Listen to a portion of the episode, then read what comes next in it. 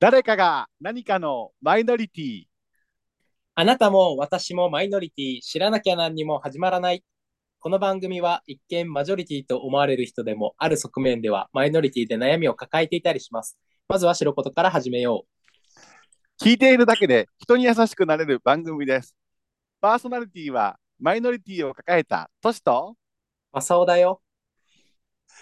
今日もどやさー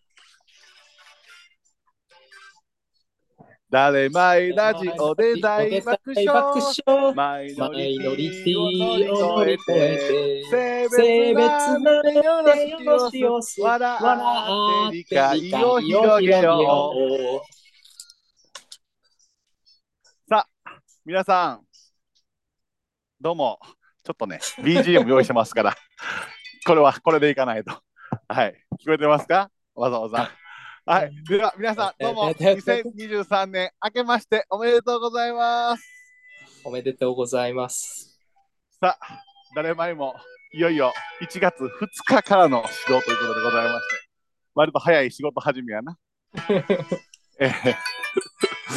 2020、真面目にもう1月2日からさあ2023年は81回目からのスタートということでございまして、まあ、そうだ、いよいよ2023年にまず大台の100に乗るんじゃないかということが見えてまいりましたけれどもはい、はい、ということで今年も誰マイはマイノリティに優しい放送を目指してまいりたいと思います。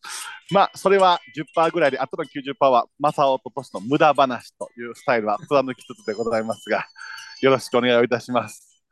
はい、お願いいたします。さあということでまあ新年のご挨拶はそれぐらいにしてあげたって、これはこれじゃないとちょっとリズムが出んな。はい、ということでございまして2023年も放送が開始ということで、年末はちょっとマサオさんとヘビーリスナーの富士さんと、はい、ちょっとお出かけもしてまいりました。マサオさん、はいはい、島根県と鳥取県に参りました。どうでございましたか？あなた初めての山陰の旅やったと思うんですけどもはい、鳥取島、そうですね、思ってたよりも、楽しめるところがいっぱいあったなっていう。思ってたよりも、ちょっと山陰の方に失礼やけど、まあまあ、結構私もゆっくりね、旅をしましたけども、どこでが一番印象深いとかってございますか？私はですね、今回初めてその御朱印帳って持ってなかったんだけど、そうや、マサオさん御朱印帳こは張りまして、あなたねいきなり御朱印帳の中、何でしたっけ、帯、はいはいはいはいはい、御朱印帳バンド作りから始まって、御朱印帳持ってないので、でこのバンドに合わせて御朱印帳を買って、なるほど、はい、で一回でなんだっけ、出雲大社でね、初めての御朱印をいただいたんですけど、御朱印を授かって、はいはいはいはい、でなんかそれをやってから、なんかこう写真も記念として残るけど、ああいう御朱印もなんかこう見返した、ここ行ったなとか、こう見返せるなって思ったらすごくいいなって思います。やっぱりあなたはええこと言うな。なかなかハイテクな一面もあれば、ちょっとそういうアナログ的な部分も覗かせつつということで、まあ御朱印なんかは日にちも入りますしね。そうですね。でまあ大体こうマサオさんとかも言ってましたけど、観光地に行けば社寺仏閣があるから、大体あるよ、大体あるので、だから、まあ、あんまりこう何の知れてないところでも御朱印をいただければ、こうなんかこういい、かっこいい御朱印だなみたいな、行ってきたなというのが後で、思い起こされますのでね。ということはあなたにとってはもう今回は御朱印の旅ということで、初御朱印。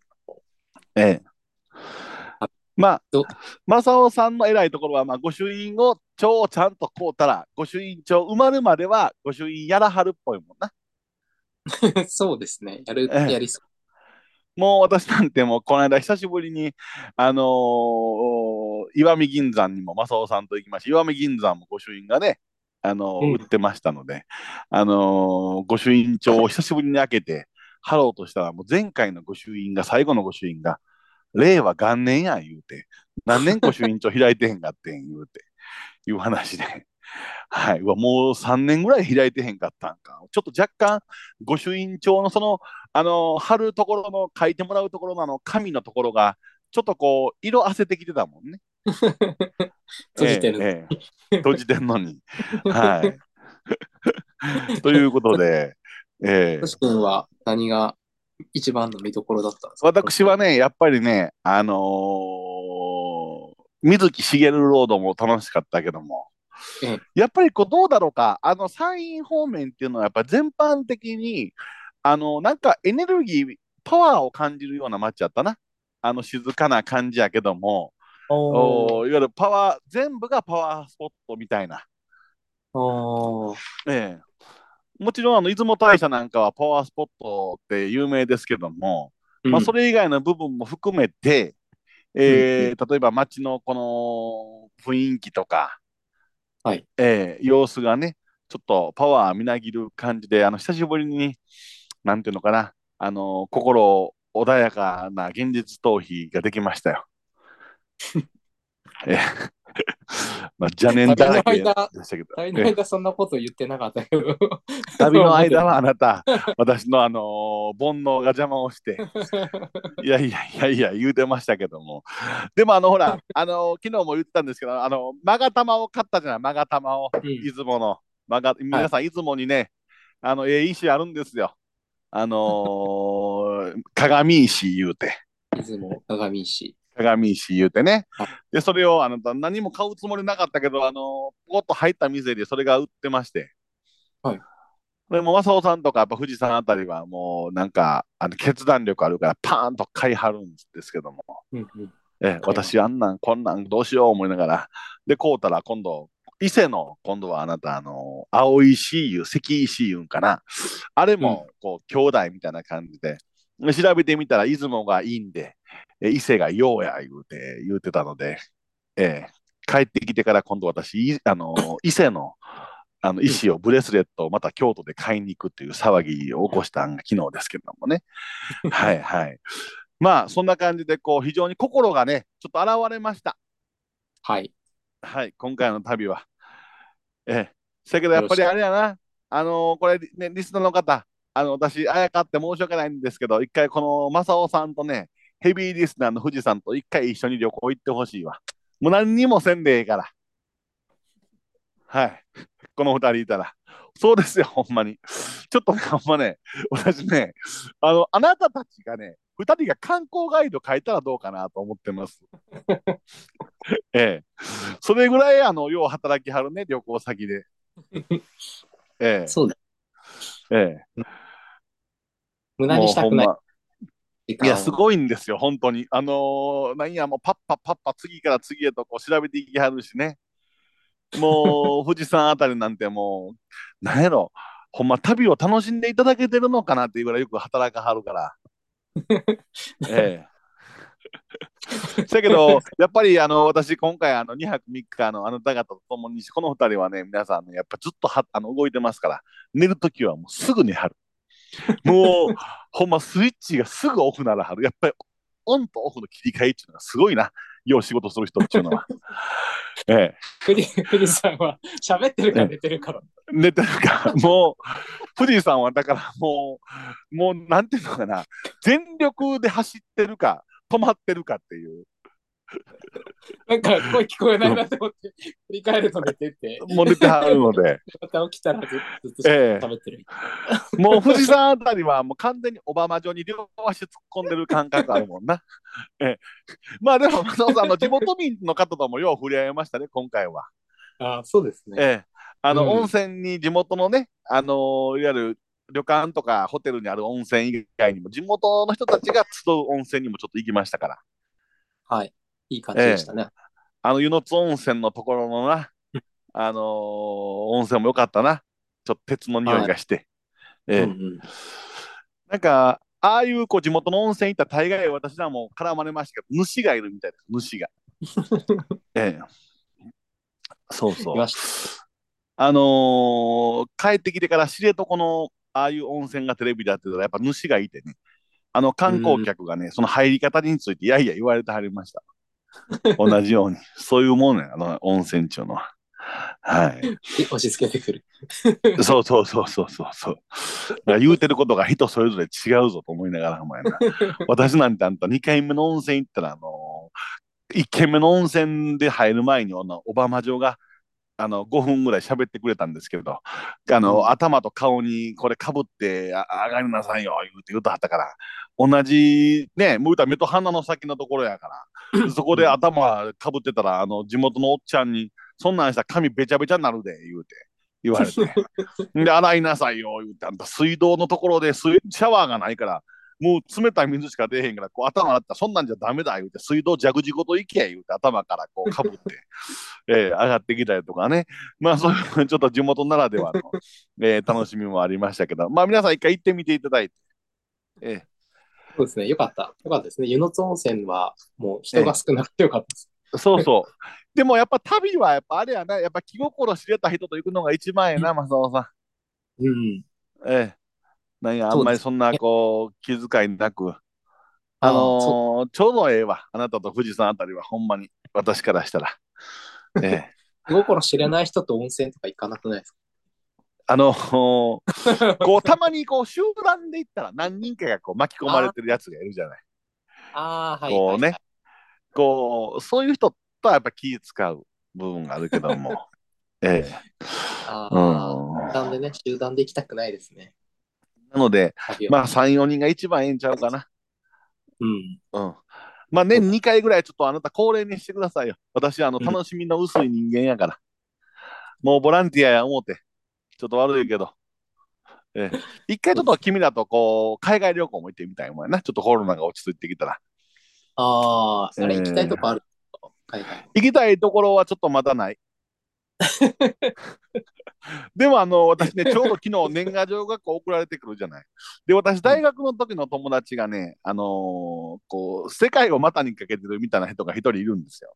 で、アメリカに行ったり日本に来たりして、また今度アメリカに4月から移住して、また家族でね移住して言って、昨日エアメールっていうんですか、手紙がこう送ってきてね。で、一回これアメリカやったら、この人いんねやったら3人で、私一人で行くん怖いから、3人でこの人の元行って、ちょっと1日ぐらいパッと案内してもうて、あと俺らぶん投げて届いてもうたら3人で適当にやって帰るから、いうスタイルでもおもろいやろうなと思って、ちょっと思ってました。はい。アメリカのどこですか？ちなみに。それがね、わからないんです。住所見てもわからないんです。なので、メールアドレスが書いてあったので、とりあえずアメリカのどこですかって聞いて、まだ帰ってきてません。はい。アメリカ、自分の住所書かないってことですか？そう、なんかね、住所がね、書いてあんねんけど、あんまり見たことがない地名なんですよ。なので、なんかニューヨークとか書いてあったらわかるけども、なんかそんなんじゃないから、ちょっとアメリカのどこなんだろうかと思いながら。まあちょっとそういうことも、まあ、海外旅行に行くとなったらやっぱ長期的な計画が必要やから、銭も貯めていかなあかんからね。そうです。アメリカ、そうですね。飛行機12時間耐えられればアメリカでもいいんじゃないですか。12時間の飛行機はね、正雄と富士山がいたら耐えられる。富士山12時間ずっと喋ってくれてるから、暇せんでへんから。ただ富士山5時間ぐらい喋ったら急に喋れないな思ったら寝てるから、飛行機でも富士山は。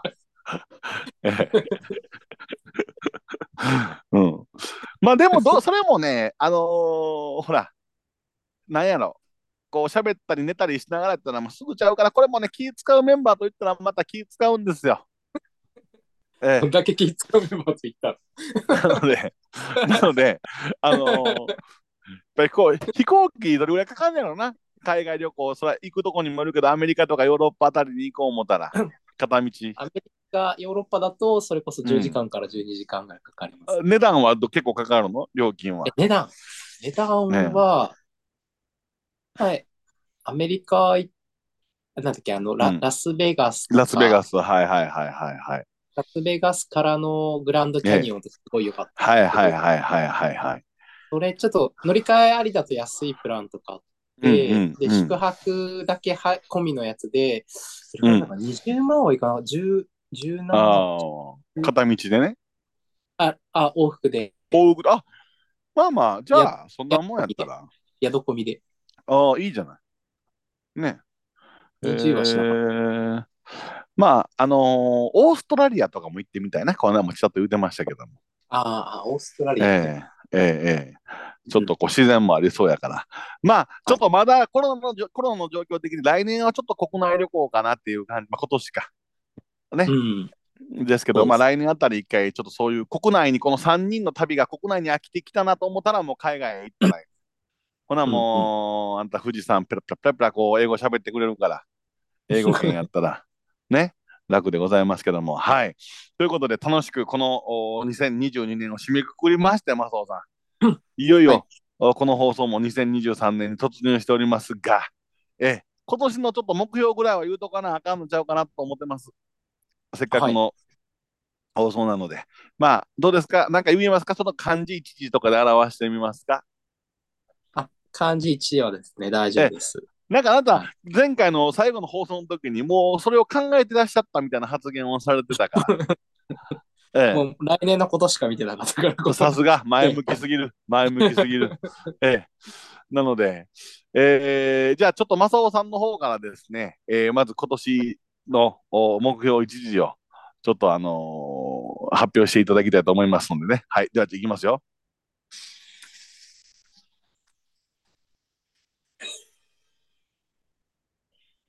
今年の一時は会。会。日本語って難しいな。いろんな会があるわ。まさかと思うけど、海外の会ではないわな。どの会ですか。立身弁の。あ、心地いいっていう方の。あ、ですか。立身弁に、諭吉の湯みたいなやつ。諭吉の湯。あ、あ、違う。愉快爽快の会やね。はい。だから、心地よいじゃないの、あれは、字で言うたら。そうですね、楽しむっていう字なん。ああ、なるほど。なんか、心よ、ああ、なるほど。あれです、決定の決の右側やね。立身弁に、決定するの。違う。そうやな。あ、そうですね。そうやね。愉快の会やね。ごめんなさい。愉快の湯だ。愉快の湯でした。愉快の湯なんですね。愉快。愉快の、愉快の湯か。あ、はいはいはい。あ、これね、愉快の湯。これ、やっぱ楽しむという意味で。はい、そうなんです。なるほど。楽しいの方じゃなくて、こっちの立身弁の楽しみの、ね。ああ、これはなんか思いもあって、あなた結構凝ってきたなっていう感じがしますけど。多分普通の楽しいとかは、楽しいと感じること、楽しいことをして、喜びや満足を得ることというとても浅い感じなんですけど。浅いな。の楽しむは、立身弁の方は、自分の好きなこと、関心のあることを楽しい気持ちで、愉快な気持ちで始めること。だから自ら楽しんでいくっていうことじゃないですか。ポジティブな、主体的にね。そう、楽しいはなんかこう与えられて、あ、楽しかったな、みたいな。はいはいはいはいはいはい。楽しむはもう自分からこう、関心のあることをこう、楽しさを、追求していくとかいう意味合いだと。でもそんなあなたはもうそんなことしなくてもずっとそういう感じじゃない。それもあった自分ではちょっと足りひんというかまだまだちょっと去年あたりとかはそういうこう主体的に楽しめへんかった場面もあるなという反省からですか。そうですね。去年は反省去年の一時をって言ったら、なんだっけ限界の限って言ってました、ね。はいはいはいはい。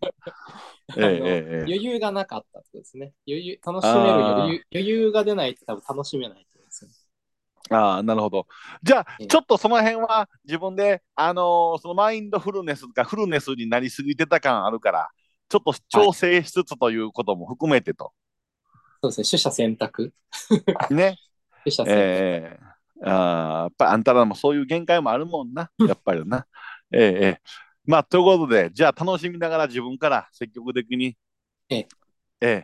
そしたらもう先の、また恒例の旅行もちょっとぜひとも、はい、企画していただいてはいと思いますけどもね。はい、ありがとうございます私ねギリギリまでちょっと何しようかなと思ってたけど、まあちょっとあなたのこのハードルが上がったなんていうのかな、奥深いやつからしたら浅いけどちょっと行くわでは都市の今年漢字一字の発表でございます。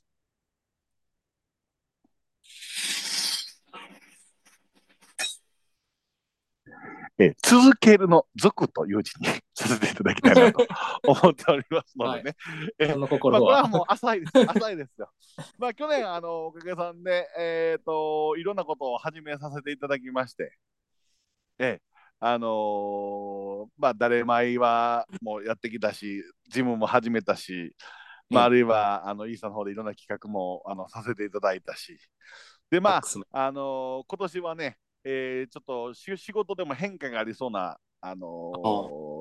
年なので、まあ自分のこのやっぱりこう仕事のスタイルというか、どこに行っても場所変わってもね、こう続けていかないかなと、まあある意味こう、変化も変わりつつも大事にする部分は続けていかなあかんなということで、これにしたいと思います。はい、私にとっては一番できひんことや、続けることが続けにくいですか？あ、腰も続いてないけど。まあ、そうやね、腰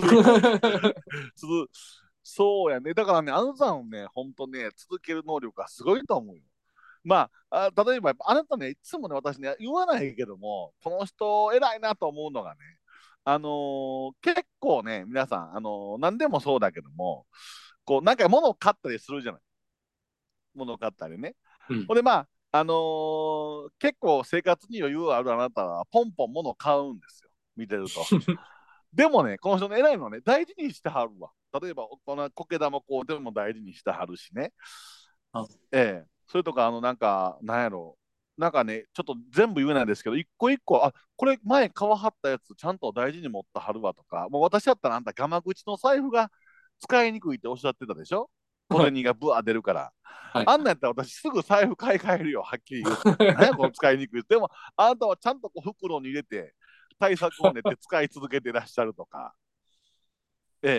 そういうところから見てもね、この人はやっぱりこう一個のものを継続する力があるんだなと思って、なのでやっぱそういうとこはちょっと見習っていかなあかんなと思ってますので、だから今年はね、もう恋愛に関してはあなたあれですよ、自分が楽しめる人との出会いを探し続けます。楽しいもんだじゃん。もう諦めずに、その辺も続けていきたいというふうに思いますけども。自分が楽しめる。はい、そうですね。もう相手に合わせないってやってる人どうですか？それを続けなあかん。まずできてないから続いて。まあまあきついな。新年早々ツッコミがきついわ。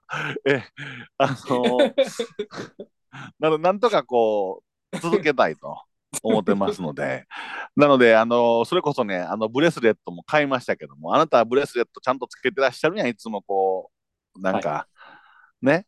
あんなもやっぱり私こうすぐこう、つけへんかったりするから。